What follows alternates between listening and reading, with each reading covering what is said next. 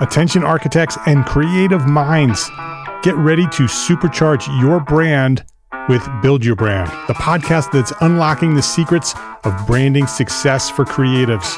Hey there, it's Mark R. LePage, founder of Entre Architect, and I'm inviting you to join my friend, architect marketing expert Jeff Echols at Build Your Brand podcast, where he explores the captivating stories of the world's top brands and transforms their lessons into powerful moves for small firm architects and creatives like you. In season one, Jeff shares the thrilling tale of Southwest Airlines, where he dissects their journey to the summit and distills it into strategies tailor made for you. It's important to keep in mind that companies like Southwest compete in the real world, just like you, and face real world challenges, just like you. You might be surprised at how similar those challenges are to the struggles that you grapple with on a day to day basis. Don't miss out on your blueprint for success. Subscribe, tune in, and let's build your brand together. You may have noticed that the very best brands in the world are also known for having somewhat unique corporate cultures. That's often the glue that holds everything together when they encounter those rough spots. We don't do it because it inconveniences the passengers to whom we are primarily dedicated, the short haul, uh, frequent flyer. Follow the link in the show notes to subscribe to Build Your Brand today. Remember, no matter the size, the journey's the same. Your brand's journey to the top starts here.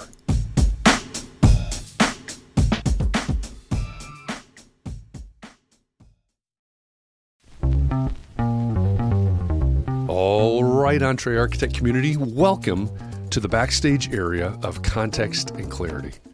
Every Thursday afternoon on Context and Clarity Live, Catherine McPhail and I, and our live audiences that are joining us from all across the internet, we get to talk to a special guest to search for clarity around the things that matter most to you, the architect, no matter what your context is.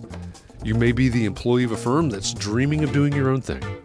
Or you may have had your own firm for a year, or 10 years, or 20 years, and you're starting to rethink or reimagine what that firm could or maybe even should be.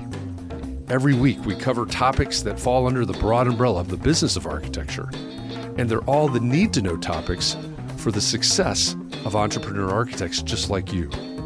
If we've never met before, my name is Jeff Echols, and what you're about to listen to is the audio recording of a conversation that my co host, Catherine McPhail, and I had to break down this week's Context and Clarity Live conversation. So, thanks for joining us as we share our biggest takeaways and look for ways to apply what we heard in the Context and Clarity Live conversation to our own businesses. In this episode, we talked with Jonathan Siegel. This is actually an encore presentation of our original conversation because as I record this, it's the week between Christmas and New Year's, and we're on a little context and clarity holiday break. We wanted to highlight some of the most popular and some of our favorite conversations. If you missed the original episode, Jonathan Siegel is an architect and a developer in San Diego, California. He's one of the most prolific and best known architects who develops his own projects. His architect as developer courses are some of the most reviewed resources available to help architects understand the development model. And he's also pretty well known for his amazing car collection, which we actually talk a little bit about in this episode as well. If you want to learn how someone gets started as a developer, how they learn the ropes, maybe how to build a career as an architect and a developer, and maybe even go on to self finance a 100 plus million dollar project, put your listening ears on because we talk about all of that in this conversation. Mandy Freeland was my guest co host for this conversation with Jonathan Siegel. She's the CEO and the principal architect at Mandy Freeland Architect in Bakersfield, California. And she's also the vice president of the Academy for Emerging Professionals for AIA California. Since this is an encore presentation, it won't include our takeaways afterwards. So if you're interested in those, go all the way back to October of 2021 and check out our original conversation. In the meantime, I hope you enjoyed this encore presentation, and I hope you have a great holiday season.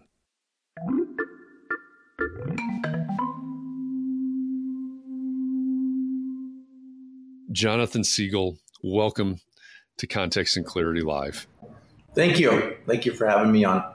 It's great to have you here today. Uh, like I said, architect as developer is a really popular topic. There may be some romanticized versions out there in people's heads, but but obviously, with people like you in the profession and the course that you teach and everything else, it's a very real thing. One of the things I'm curious about you know, a lot of times we talk about professional backstories, but I think with you, this goes all the way back to when you were in school, doesn't it?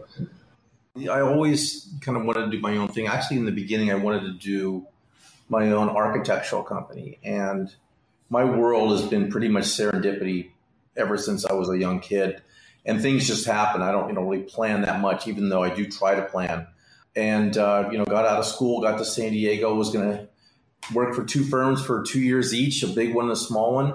And uh, then was on a board of directors downtown in San Diego called the City Development Corporation's Residence Advisory Committee and met a guy that was doing a project. And I said, Hey, would you please look at my thesis project that I did in school? Because I'd like to do some row houses downtown. And this guy, Charles, said to me, uh, you know, he's actually pretty mean. He said, you know, don't be an idiot. You don't want to be an architect. You want to be a developer. Develop your own project. And uh, the rest is sort of history. His mother had a lot of land, had no money, and um, he said, buy this property for $50 a square foot. It was about a 7,500 square foot triangular lot, and I'll give you six months, you know, to close. And um, then it just sort of took off from there, and that was really good. And then uh, we built seven row houses, and the whole economy just took a dump. And that was like 91, 90 that it took that dump. And uh, we made a half a million dollars the first year in profit. And then the next year we made $35,000. So it's you know it's an interesting program. Now you know everything's more consistent. We got out of for sale housing into for rent housing. Um, we were a little bit ahead of the curve on that, and uh, it's made for a pretty stable lifestyle. Well, that's that's good. But how did you? So so you meet Charles, and he's his mom has some property, and you get into this. How did you learn it? I mean, it sounds like maybe it's trial by fire, but how did you learn how the how to do the development side of everything? you know, let's back up and say, you know, what does it take to put a building together? It takes someone with a piece of land, it takes someone to do a drawing, someone to understand a product type, um, and then someone to build it. And if you start thinking about the skill set that the architects have, um, they don't have the piece of land, but you can acquire that. All the other skill sets all of us architects have. We understand the product type, we understand the research it if we don't. We understand how to do a set of drawings, and we understand, you know, what comes in front of the next piece to build a building. Um, so the key to success is really to do your research and to do you know small baby steps and grow s- slowly and incrementally. Um, you'll make a lot of mistakes, but if you can make them small enough, you can correct those mistakes and then you can capitalize on them. So if you develop something that you really wanted to have certain rooms a little bit taller, a little bit bigger, you can always change that. But if you offer that idea to the owner per se, they're going to benefit from it, and you're not going to get any monetary gain on that. Um, so by controlling all the parts and actually owning the product when you're done, you will capitalize on all of your hard work. And, and as most architects know, you know, we tend to put in more hours than we bill. Um, and we tend to go much further out to make something better than any of the other people in the triangle. The triangle being, you know, the owner, the architect, and the contractor. Um, we we don't like that triangle. We like the round circle with everybody in the middle. That's the owner. That's me. The architect. That's me and the contractor, that's me. So when we're all here, we're all happy with each other. We're all giving the big group hug and, and, we're all liking each other, right? No one's screaming, no one's writing threatening letters and stuff.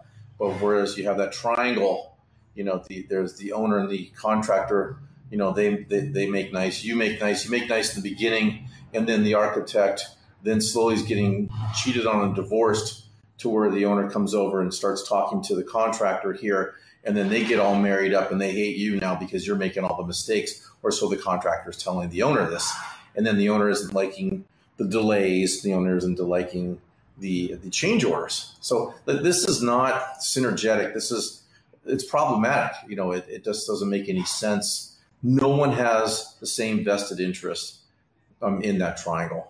Um, and, and, granted, it does work out, but uh, in in my world, it's never been the case. There's always been these people pulling and pointing fingers and so forth. So that's the the, the, the brief explanation to it. so why why aren't more architects doing what you do? Why aren't more architects operating as developers as well? I think there's a fear. I mean, if you really look at it, it is general math. There's nothing magic about it. Um, you know, you got to put your head down and keep. Every morning you wake up, there's that big ball in front. You you got to keep pushing it. Um, you have to have perseverance. I just don't think the architects know the program. I, you know, I, as, as we discussed, I have an online course that basically outlines, you know, from the beginning to the end how to do everything, and gives you all the contracts and all the documents to, to go through and, and utilize. It really is a basic process. It's it's all about decisions. So, you know, if you have sort of like two things, bad information creates a bad decision. You know, good information will help you create a good but you got to make the right decisions. If you can't make good decisions, you're not to, it's not to work out for you because you'll be hit and barraged by just massive amounts of, of bad news and problems that you have to wade through. Um, and if you can make proper decisions along the way, it, will work out and it works out well. And, and then hopefully you'll create a better city, a better environment, a better wherever you're working out of um, that everybody will benefit from. And, uh, hopefully then you'll get some recognition. Maybe you get published and maybe you get some awards. And then finally, hopefully, you know, there's a financial thing that happens at the end and uh, works out pretty well for you. For anybody out there that wants to know more about the online course or courses actually that uh, Jonathan was just talking about, go to architectasdeveloper.com and uh, you'll you'll find all the information there uh, about uh, the variety of courses that uh, Jonathan has developed over the over the years to help out with this. We've got a comment here, Mandy. What's this? So Mark asks, "What's the scariest situation you've ever found yourself in as a developer, and how did you work it out?" Well, there's so many of them. Um, I can try and be part of a recent one, um, and that was we tried to hire subcontractors that are of our scale. So the analogy would be if you ever you know want to get in and spar in a boxing match, you don't want to go against a heavyweight, and obviously if you're a heavyweight, you want to go against a, a smaller lightweight. Well, we we um, had a subcontractor that was electrical contractor, and uh, we had three bidders. He was the low bidder, magic, isn't it? Uh, so we took the low bidder, and he was a large company, did about 180 million dollars worth of electrical work, and it was so poorly managed, it was unbelievable. They had three different layers of on-site manager wasn't really on-site, but let's say the daily manager, then a manager of him, then a manager of that guy, and you know there was this whole process they had to go through because they were used to some large jobs. Don't know why they took ours. Ours was a a million one, I think, was the job size, and they just messed up, completely messed up. So when the day was done in their world, they had a spreadsheet showed they'd spent a million five or a million six in costs. Who knows what costs are and what's real and so forth. And these guys aren't the kind of guys that we're in the boxing ring, you know, hey, you know, we're not going to sue each other. We just want to work something out. And I always profess, do not ever sue anybody. Always work something out, um, no matter how painful it is, because it's going to be just, it's going to save years of your life and a lot of your money. So the guy, um, we paid him in full, this million one, um, and then he liened us for another million dollars well, my contract was for a million one. You can't just lien me just because you want to for another million dollars.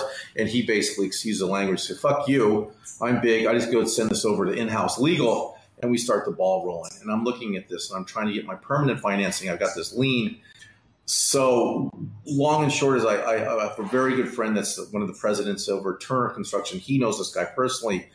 He helped me work it out and mediate this thing before it got real ugly um, and I ended up paying an extra couple hundred thousand dollars over his million one contract. Well, the funny thing is, of the couple hundred I paid him, 100 was real legit, and the other one wasn't. So let's say I paid 100 more than I should have, but the next bidder was $500,000 more. So effectively, it, it, all worked out. But the pain and suffering that goes through um, is it tends to be pretty brutal. And this is the kind of thing where you can't shrivel up and go into a ball. You have to stand up, push that ball and um, move forward. But we've had we've had a building burned down. Um, I don't want to tell you what we haven't had because I don't want it to happen. But we never had a, an earthquake happen during uh, one of our buildings, but I do buy earthquake insurance during the course of construction, specifically for that situation. So um, the other sort of thing to remember here is, you know, in insurance, you can never buy enough, and you should never use it because you use it and they're going to take it away or they're going to make it way more expensive. But in, over insure yourself at every situation. Stop eating before you get rid of your E&O or your general liability insurance. I know I'm kind of drifting all over, but uh, there are some other crazy things that have happened. Buildings burning down during the course of construction. When we had a project, we have a house in Idaho where I went to school, University of Idaho in Moscow. Um, we have a house in McCall, and we went there for Christmas. This was back in '98. Uh, we came back down, and one of the investors in this deal, this apartment deal, says, "Hey, did you see all the fireworks?"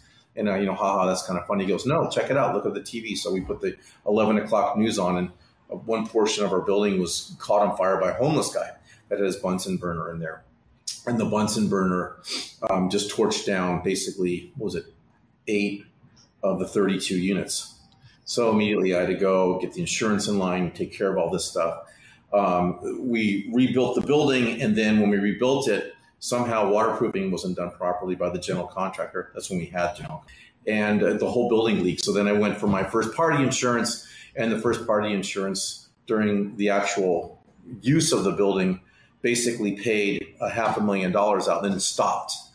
They said we're not paying anymore. We believe this is a defect issue. You know, go after yourself, and you're out. So then I took on two high power attorneys in LA uh, without an attorney because I didn't want to spend the money. And we went through an arbitration process, a mediation process, and basically stuffed these guys. And I got another half a million dollars on that. But that was kind of a crazy turn of events. Um, again, this stuff is basic stuff. And if you can kind of think properly, you can do most, if not all of it yourself. I don't suggest you take on a couple attorneys out of LA, but it's strange how we actually, I actually knew more than they did in their craft. And uh, the mediator was just so sick of me um, just beating these guys up. He just said, Uncle, I'm out. Get the hell out of here. Write this guy a check. And uh, it worked out.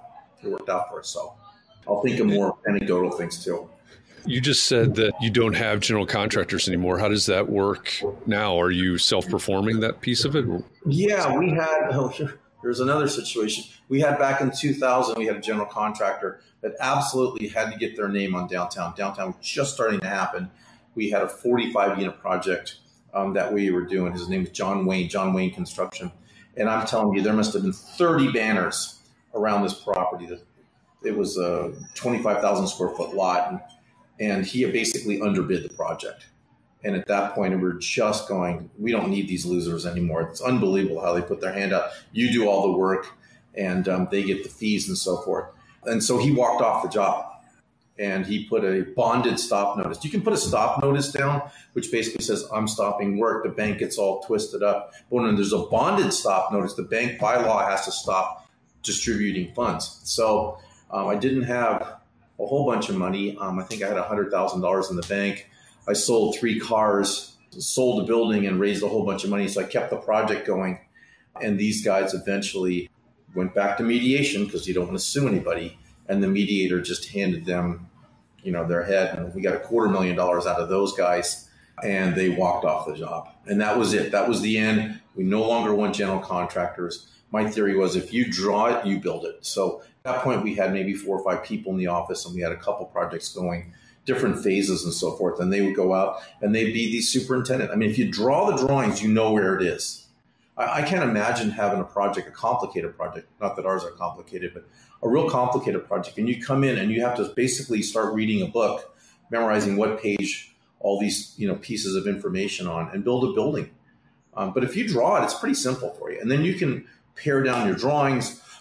or um, drawings don't have any specifications in them. All the specifications are actually in the contracts for the subcontractors.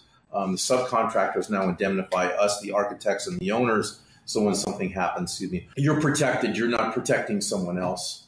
It just is kind of everything kind of gets real smaller and tighter and and lovelier, and, and, and instead of blowing up and getting larger and more complicated. Um, there's no job directors, no RFIs, no hate mail, no delays it's just a different way to do it. I'm not saying you can do every project like this, but it's certainly a different way of looking at doing architecture, and it's worked out extremely well for us. I just got sued for the first time in 30 years. It's a frivolous lawsuit, and it was because the window manu- the installer didn't do his job right, and some water got in, and then a tenant sued. But we've been pretty much lawsuit free for 30 some years. We've had things like this lien that we worked out. It's always better to eat it and, and write a check than it isn't. I'll give you another quick, for instance, and I'm drifting a little bit here, but we had a situation where a property owner sold us a property. It's called Mr. Robinson, the property next door. He owned the property next door. He sold this property. We developed the building, went through and scraped the whole property. As we went down another foot, we found that his sewer line was running across our property to the street. So um, I immediately went to the, and it broke. So I called him, hey, you need to route this around the property. I immediately went to the city and said, is it okay in the code to allow someone else's sewer line to run across our property and get into the, the public right away? And the answer, long winded, was not really, but we'll work with you on it. And this guy, on the other hand, ran to his attorneys and then decided to try and sue us, saying that we, you know, ran over his, his sewer line, which was incorrect because his sewer line was on our property. The long and story in short is we took him to mediation and we basically got two parking spaces off his property and he wrote us a $250,000 check for the problem. But it's just working through it, making proper decisions. I moved transformers. I knew going in that somehow he's going to always have this sewer line, so I routed it around. I redesigned the building during the construction to do that. But if that was, you know, a regular thing with an architect and an engineer and all the other people, it seems like that would end up in a lawsuit. The project would have stopped. I didn't want it. I kept feeding it with the money to keep going. The bank had confidence in what we did, and we got through it. So that's long winded, but some anecdotal tidbits. It's it's a good story, kind of amazing story, actually. There's a lot of them. You wouldn't believe them. Mandy, looks like we've got something from Michelle here. Yeah, so just segue your, um, you know Michelle Huddle, right? Down in mm-hmm. San Diego. Yep. Yeah. So she's she's saying hi to you and she's excited to see you on here. But she actually okay. had a question for you. How do you get the money to develop? And would you recommend getting independent investors first or trying to finance it yourself? Depends what you're doing. I think it's really important you start small. So small, small would be doing your own house. Um, that typically takes 20 to 30% down. If you're doing a larger project, obviously you need more money.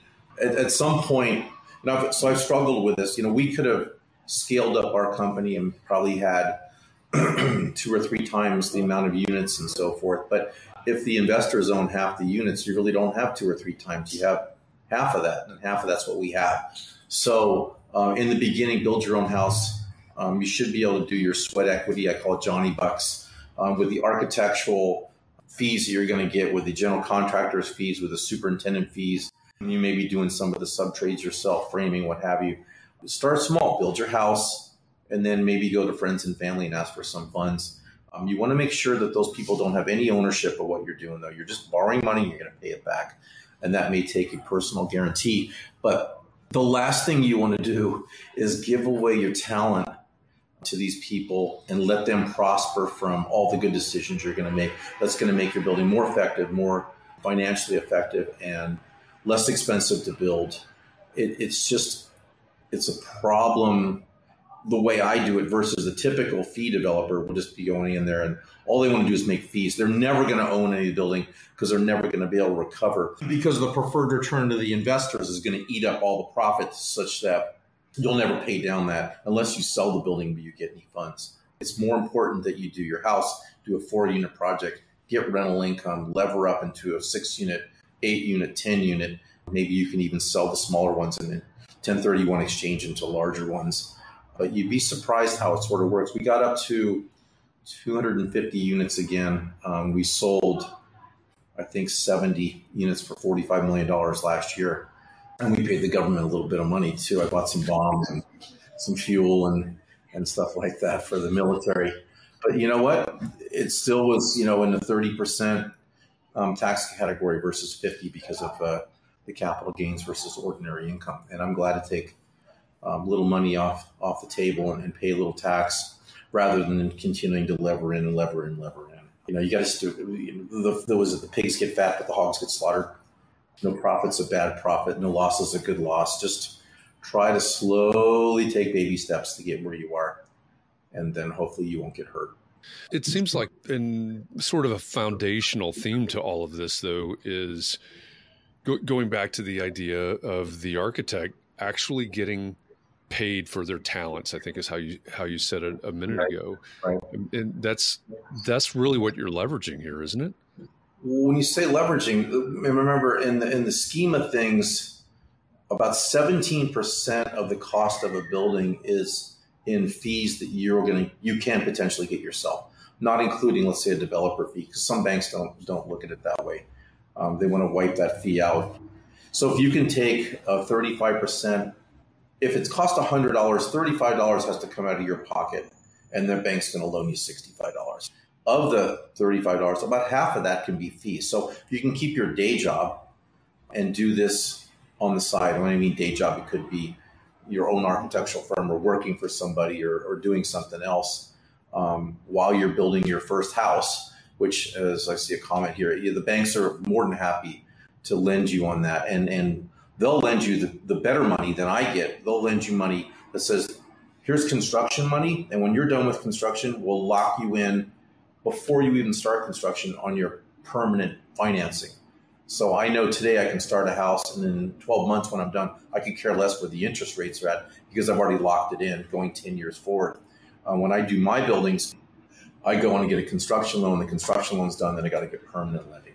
So back to the, the, the general question you asked about half of the money that you actually need is your fee that you can defer. So if you can live without those fees, then you can defer them. So instead of taking that $17, and let's say you're in the 50% category, you had to make $34, pay the government 17 of it to end up with 17. Here, it's a true $17. You're getting a dollar for dollar for your, you know, your drawings you show up with. The bank says, yes, those are real the services you're going to do, yes, those are real. So we'll give you dollar for dollar. You don't have to make twice as much to then end up with cash and then pay that through. And then you don't have to pay yourself.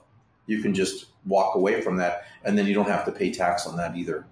Um, so it's an interesting process. Uh, and I got to say, you know, I stumbled on all this. You know, I'm not a, a, a, super smart guy by any means, a genius or what have you. It's just sort of stumbled on this stuff and stumbled on the way that um, the whole process works with the offsetting depreciation. So I've got an apartment building that lists, makes $100 a year, and there's enough of the building that will actually depreciate $100. So the net result is there's a zero, so you pay no tax. You still get the $100. You know, I don't know any other businesses that are really doing that in that same fact pattern. Um, so it's a very cool thing that architects don't know about that can be um, capitalized, and you can do really well. We've been very, very fortunate um, financially with what we've done. Now, most of your projects are, are resident, well, some some mixed use and residential projects. Does this idea, does the architect as developer idea work in other project types? You could do, as you were saying, you did tilt up buildings. You can do tilt up buildings, you know, out in La Mesa or down in, you know, uh, just south of the or north of the border you can do anything you want. I mean, I don't see you doing a hospital. You could, you know, the hospitals, I don't know if they own their buildings or rent them from somebody or what have you, but anything you can do that you can rent out, yeah, you can do this. Uh, you got to start to understand the equation. I don't like office buildings per se because I don't quite understand the magic of having a 10,000 square foot space that gets cut up into, let's say, three and a half people. Oh, sorry, that has to be a whole. That's right. Three people. Oh, but there's a part left over. You know, what do you do with that? We end up giving that away cheaper, and then one of the persons goes bankrupt or goes out of business. Now you got a 1,500 square foot space in that 10,000 square foot building, but really the market's a thousand square foot or it's 2,000 foot. It's not the 1,500 foot. Nothing makes sense. I mean, the ultimate product for me would be a concrete um, box with a window on one end, a skylight on the other to balance the light. And then you know a drain in the middle. The people the renters get out of there and you hose it all down and the next person comes in. It's just it'd be efficient. It, it would be uh, uh, easily maintained. Um, but the apartment world is now exploding. Not that you know i knew it was going to happen but it's exploding as many of the worlds are. Um, but people have to have some place to live right? So i would focus on the apartments. Plus the depreciation happens in 27 years on a residential building versus 39 and a half, I think it is, on a commercial building. So your depreciation is, is, is a shorter term to offset the income. Mandy, it looks like we've got a question from Mark here. Yeah, and maybe this is just, I don't know if you actually answered it as you were talking, but Mark wants to know what are the pros and cons of build and sell versus build and rent? Okay, so in the state of California, you have something called strict liability, which means that your building effectively has to be perfect. And if it's not perfect, then it's defective. And if it's not defective, well, if it is defective, then someone can sue you to make it perfect. And we have started in San Diego the incubator of the defect litigation that started back in the 70s that's taken over. I think every state probably has it now. But anyway, you have a 10 year you have a 10 year statute of limitations. You have to basically keep a perfect building for 10 years, even though you don't own it anymore if you sell it.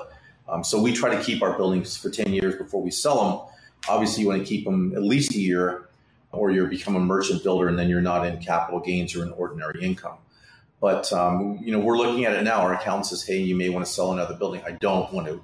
Um, I don't think it's the best prudent thing to do, but we may consider it. So I started going through the five buildings that we own, and there's one that's past the 10, 10 years of statute of limitations. My favorite building, so I never want to sell it. But that's the one that if we sold it, we can just walk away. Versus if something's under 10 years, which we have a house that we built in La Jolla that's coming up, that's got like um, 10 months left and you just start counting the months. It's crazy. We had a building just trigger past the 10 years in June. It's like, there's another one up. So realistically, if you look at all the, the Jewish boys that have done really well in San Diego, the old guys, they never sell. They, they sometimes they 1031 exchange into bigger product, but they just don't sell their buildings. Um, I needed to sell in order to raise the capital. So that's why I did that. So I'd sell a building, take the capital 1031 into another property, and build a build, bigger building. But you get to the point now where, like, the Q building we have is probably worth $35 million. Where, where am I going with $35 million to go build another building? That's a lot of money to have to invest in again to do another building. And I just, you know, I'm at the point now I'm trying to kind of wind down, not wind up.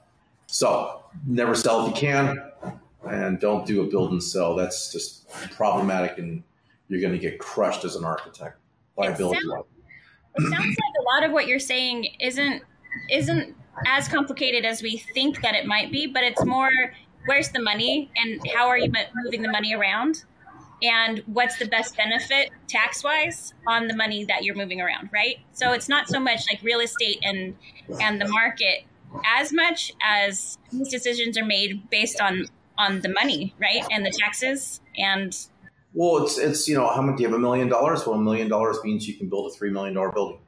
You have ten million means you can build a thirty million dollar building. So you sort of have to figure out how much money you have and how what you want to do. And there's a certain scale at which things make sense. And I think, as I you know maybe telling you earlier, uh, we have a 23 story building we're doing, and our fee that we're never going to take is a million three fifty or something um, that the bank will accept. And then Matthew's doing his you know three story house in Mission Hills that's concrete, that's more complex, and his fee is going to be 75 to 125 grand. Maybe the bank will choke that down. I don't know about that.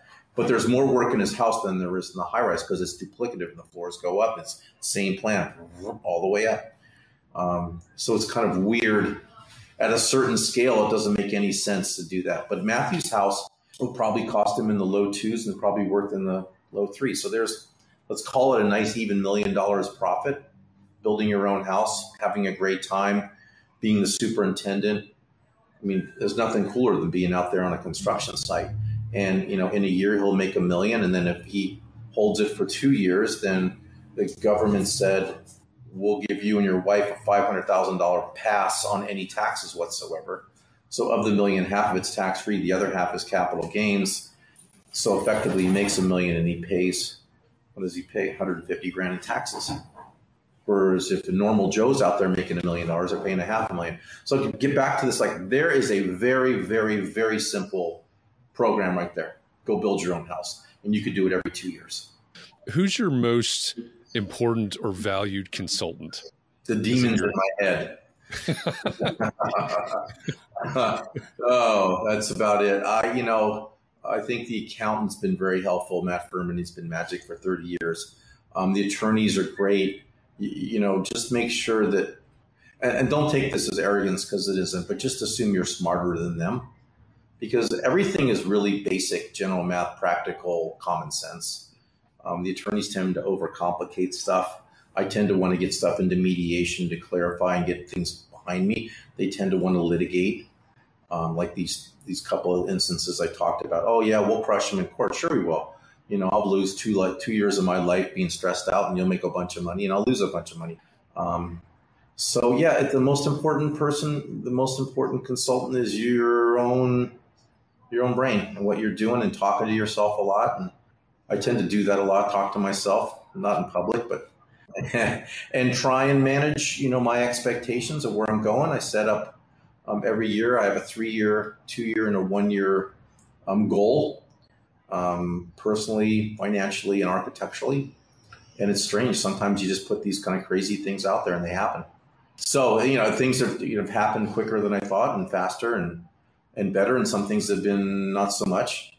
But you you know, you just you got to be again, not to being trying to arrogant. You got to be confident what you're doing. You don't have to be cocky about it, but you have to you have to have confidence in yourself. And the first time you start questioning any, you're done. Um, I never look back. I never double question what a decision I make. I make the decision and I move forward. And if you start to go, whoa, you know, overanalyze something, you'll just kill yourself. There's a lot of big decisions you have to make, and you got to be able to take good information. I've had shitty information. I've made bad decisions on shitty information. You didn't tell me about this. You didn't tell me about that. Ask questions. There are no questions that are stupid.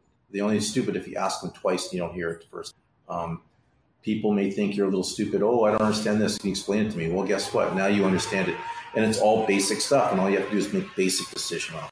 I know you have uh, the architect as developer courses, but on a on a broader scale, should what we're talking about right now every everything that you've learned over i mean you've been, you've been at this since the the row houses in the very beginning so you've, you've learned a lot obviously over the uh, 30 years or whatever it's been. yeah. 33 years. Um, should this be part of architectural education what we're talking about right now? Well as Mandy was saying i was just on a discussion panel with the aia of california and they're trying to have a group to actually change education. And I think, as I said, if 3% of all architects are designers, why are 100% of the architectural students using a third of their entire college education to learn design? doesn't make any sense. Why? I mean, I remember, I remember the, the teacher, they almost found it like comedy to beat up on the poor guys or ladies that couldn't design at all. Well, why are you putting them through that? That's just stupid. It's almost that's arrogant. That's cruel. That's arrogant. Um, you know, that's that's that's badgering people. That's being bullies. If you don't want to be a designer, but you want to reinvent how sheet metal's put together, go for it. And let's focus on that. Let's give you all the runway you need. Um, we need it. we need to calm down from five years to four years. We need to teach people how to do development. You teach pro practice. My pro practice class was worthless, completely worthless. It was a three credit class. You know, why can't you just take my little book that I, you know, when you do my thing, you get a book. Take that book, read through the whole thing, and practice and apply something.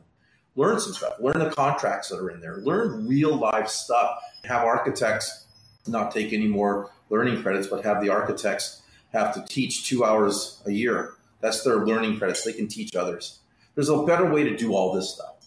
Uh, but then architecture as a common practice may still be one avenue to get something done. I still think long term you're going to see the architecture profession become a larger set of bag boys. I mean, if I was a person as a business person out there and I had a company that made microchips and I wanted to get a microchip factory together, I would hire a contractor and I would tell that contractor to put the architect under his umbrella because I don't want this. I don't want that bad triangle. I want someone to take responsibility for it. And I think that's the way stuff's going. I mean, you guys can tell me I don't I, I don't do any fee work for anybody. I have no interest in it.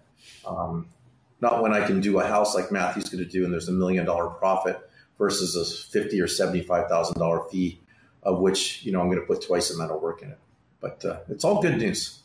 I, I, think you know we talk about this a lot in the community, and and we'll we'll be having a lot of uh, just based on our guests coming up on Context and Clarity Live. You, I can see we're headed towards a lot of conversations about the future of architectural education and future of practice, um, and so it, it always energizes me to have conversations like this, where you know this is it a different practice model? Absolutely does it make sense as you said i think it does actually so um, yeah i'm interested to hear what other people in the in the audience have to say about that but but uh, I, am i appreciate the approach uh, that you're talking about i know we're we're kind of headed towards the top of the hour here so i'd be remiss at not asking about your car collection. let, me, let, me you, let, me, give you, one thought, and then we'll move into the cars. Okay.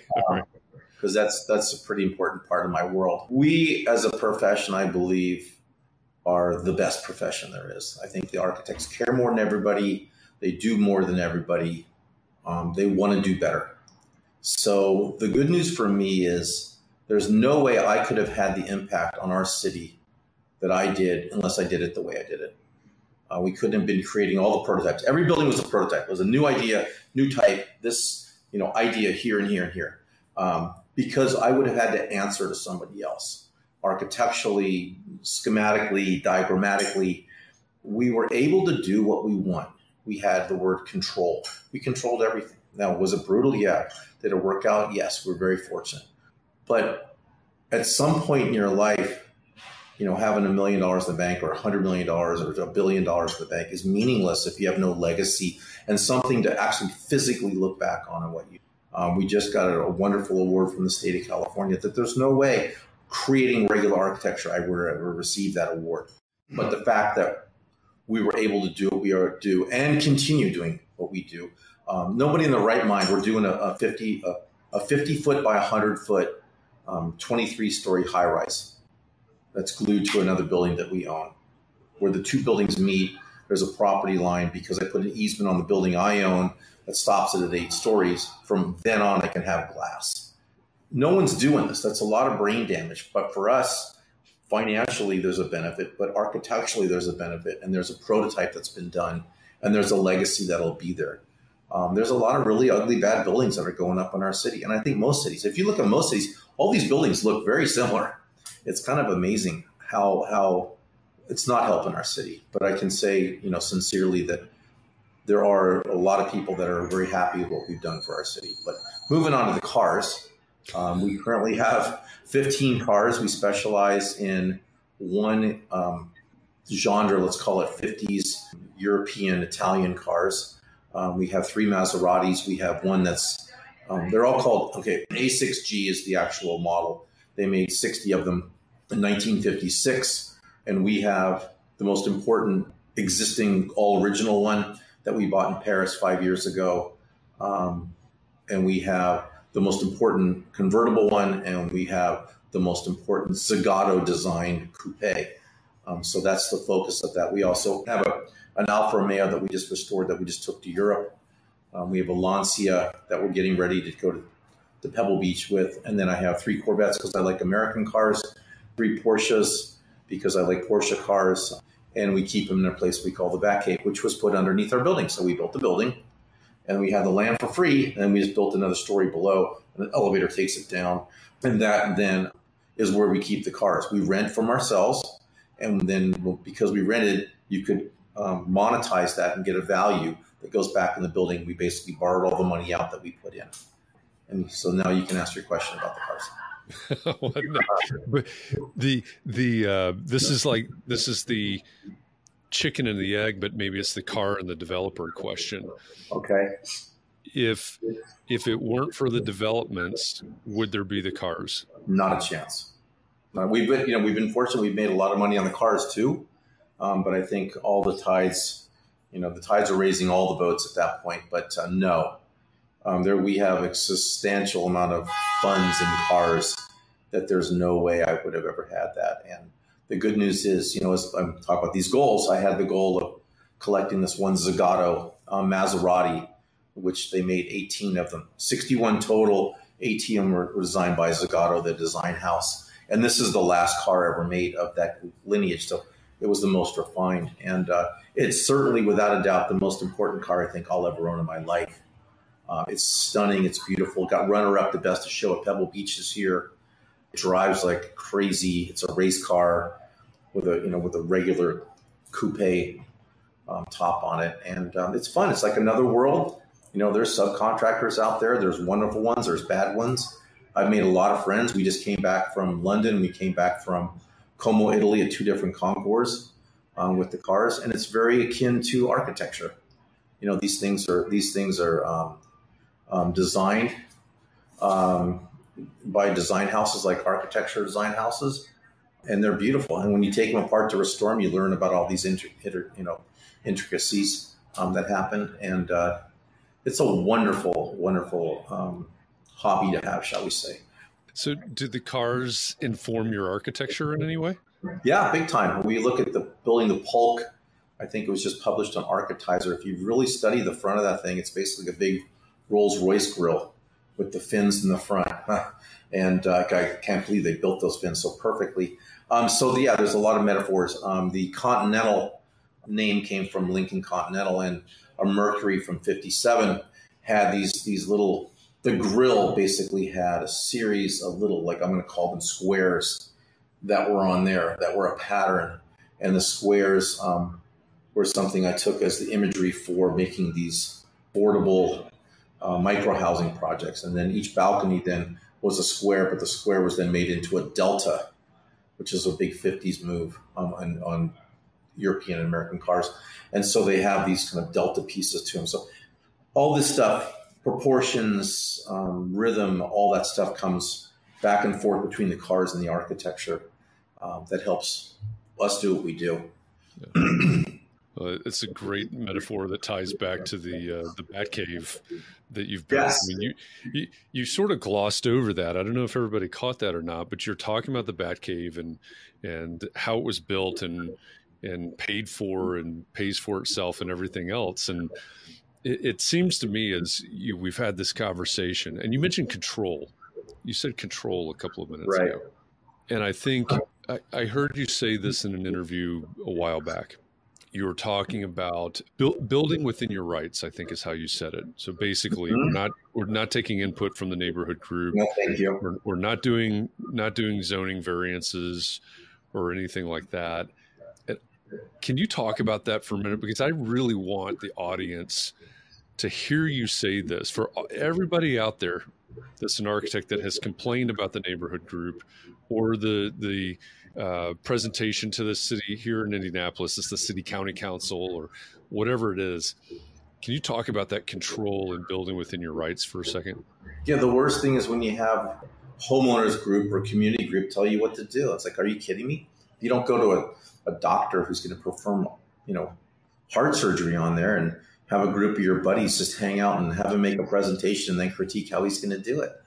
Um, I've had groups way back when that would say, you know, your your buildings look like a prison and there's no glass in it, and you know, I'm not sure, a police station, just like horrible things you would never want anybody to ever say to you about your work, and you just have to see, sit there and just eat shit in front of them. It's like, no, this is wrong, you know this is my property and I should have the right to do. So we've always, except for right now with this high rise, because of the historic house on it, focused on properties that fell under the radar that had no community input whatsoever. And it's crazy because when you start construction, they go, whoa, whoa, what just happened here? Why is this guy ahead of us? We didn't even know about it. And they get all twisted up and crazy. Um, and it's just, just, I have no interest in that. You know, I'm, I'm too busy trying to do what I do to hear a bunch of crybabies telling me they want, you know, a pink building or a green building or they want tile roof or they want. I don't care what they want. If they want that, then go build your own stuff. Because I mean, I think most architects can't even read their own plans. How is a community group person think they can actually read some plans? We just made a presentation last night. I won't get into it, and they were just ecstatic over the changes that we had made to the project, making it better. And I said, Well, Matthew, what was that? He goes, I don't know, because we didn't change anything.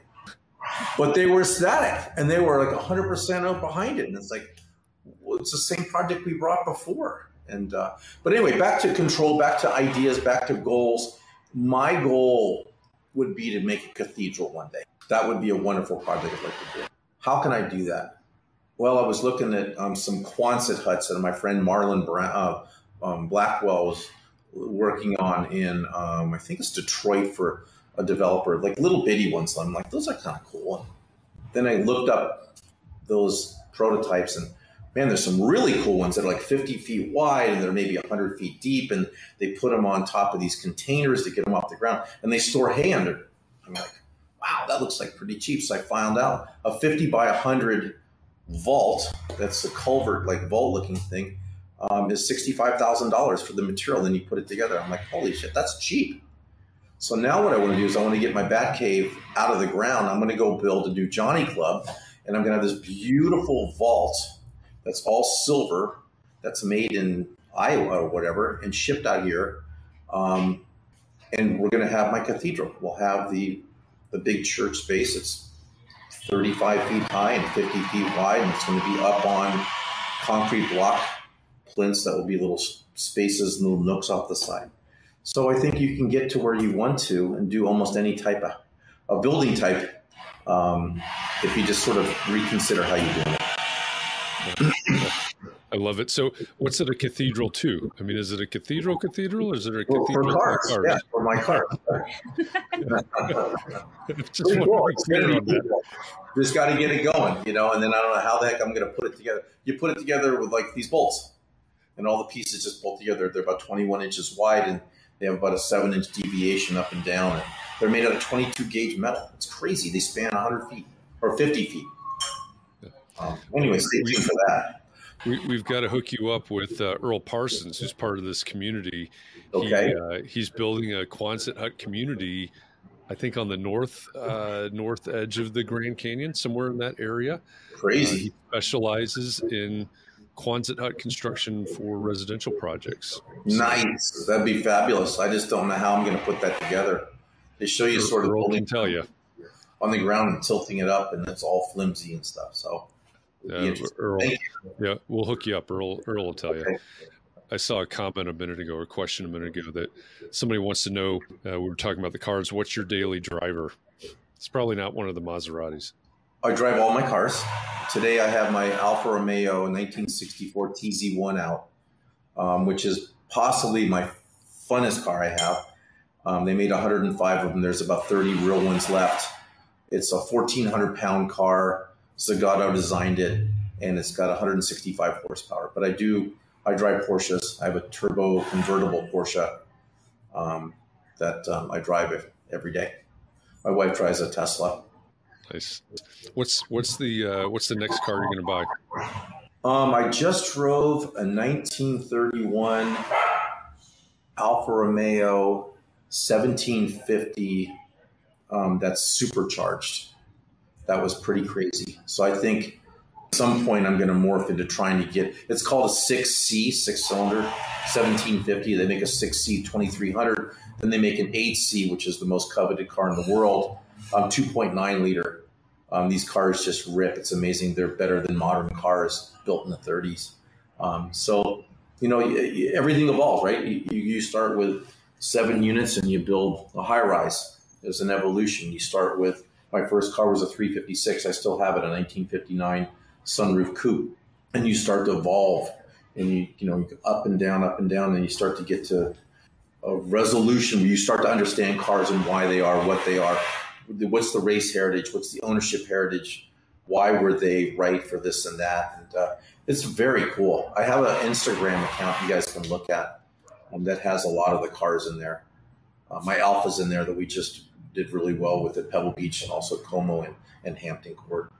I love the parallels. Every everything is is tied together here in this entire in, in your entire experience. So uh, I appreciate uh, all of that. What, one last question, then we're going to have to wrap this up because we're at the top of the hour. But for anybody that's here in the audience that has been listening to us and um, is finally ready to take the leap. Uh, to become an architect and a developer, what's what's the one thing that they absolutely have to do today in order to get that ball rolling? Um, I'm not here to try and sell my seminar, but it, I don't know what it is, six hundred bucks or something, there's probably thirty five thousand dollars worth of legal documents in there. If you can get that and just It's eight hours. You get actually eight hours of learning credits through it. I think that'll give you the foundation to understand the ABCs of what I do. Um, always build in your neighborhood because you know it. Like, you know, where I'm going to go build a house 30 miles away, and no, no, no, build it within a mile of where you live, so you understand the product, you understand the neighborhood, you understand the program. Build your house, and then build apartments, and you will be looking back one day when you've got all these apartments that are now punching out real money and giving you rent. And uh, you know, property management's the worst, the worst job you could ever have. Um, but you sort of have to manage your own stuff too. Again, you need to control everything. There's that word again. Do everything yourself. You'll be more proud of it. Um, there'll be more satisfaction.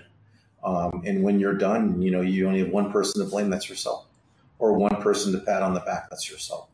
Um, and it's very gratifying. It's it's there's nothing like seeing one of our models become three dimension.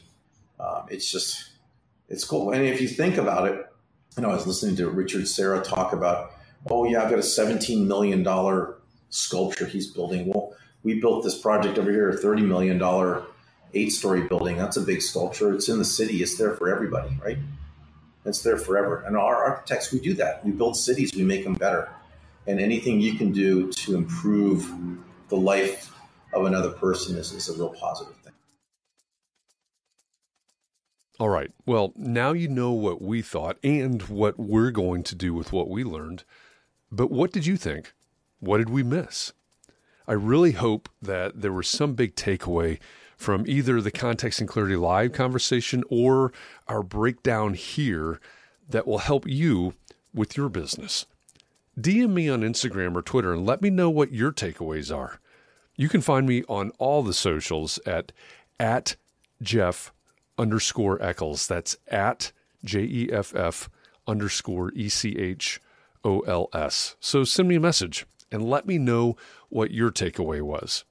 And if you want more conversations like this, subscribe to the Context and Clarity podcast where you're listening right now and leave us an honest review and a rating. Those things really do help us to get the message out and help more architects just like you. Oh, and also, now you can follow us on Instagram, as well as get a heads up on everything that's coming up. There, we're at context underscore clarity. In our next episode, Catherine and I will host Context and Clarity Live again with a new special guest and a new theme for the week. And we'll come right back here, backstage again, to break it all down for you again. There's always something new to look forward to. And if you love content like this, check out Gable Media. It's a multimedia network for people like you that care about the built environment, and it's the home of context and clarity. With Gable's growing family of podcasts and video channels, I know that you're going to find something there that interests you. You can learn more at gablemedia.com. That's G A B L media.com. And finally, if the topic of today's episode is of particular interest to you and you'd like to dig deeper into it, then join me over in the EntreArchitect Community Facebook group. That's where every weekday afternoon at 4 p.m. Eastern, I host Context and Clarity Conversations. And we take these topics, topics like this, and we dig deeper. We have a conversation in real time to try to find more clarity around the things that matter most to you. So, thanks for listening. I hope our time together has inspired you to think about your community, your practice, and how you can support those around you. Catherine and I will be back for our next episode, and in the meantime, I hope you'll join me and the EntreArchitect community on Facebook today at 4 p.m. Eastern so that we can help each other find more clarity around the topics that matter most no matter what your context may be.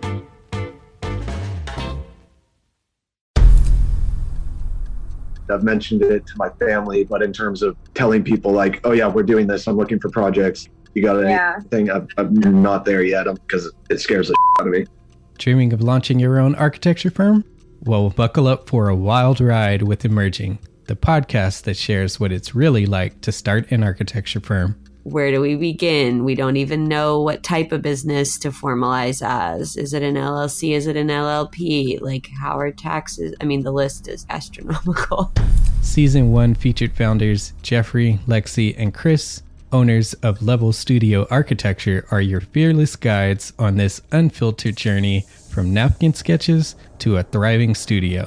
One evening, stumbled into one last dive, we sat at the bar and pondered our postgraduate futures. Amidst the conversation, a napkin became the canvas for our aspirations, sketching plans and milestones, sealing our heartfelt commitment and shared dreams. In drawing down dreams on a napkin collectively, that then, you know, in your head, you've rooted, like, oh, I'm connected to these people, like, long term. The process of starting an architecture practice brims with excitement and challenges, demanding meticulous planning, flawless execution, and unyielding resilience.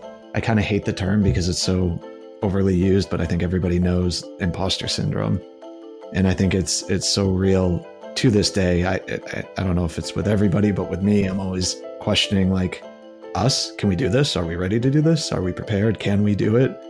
Did we just decide a name? we did it, guys.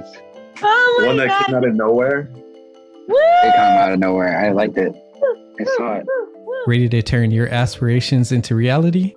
Follow the link in the show notes to subscribe to Emerging and chart your own path to architectural success.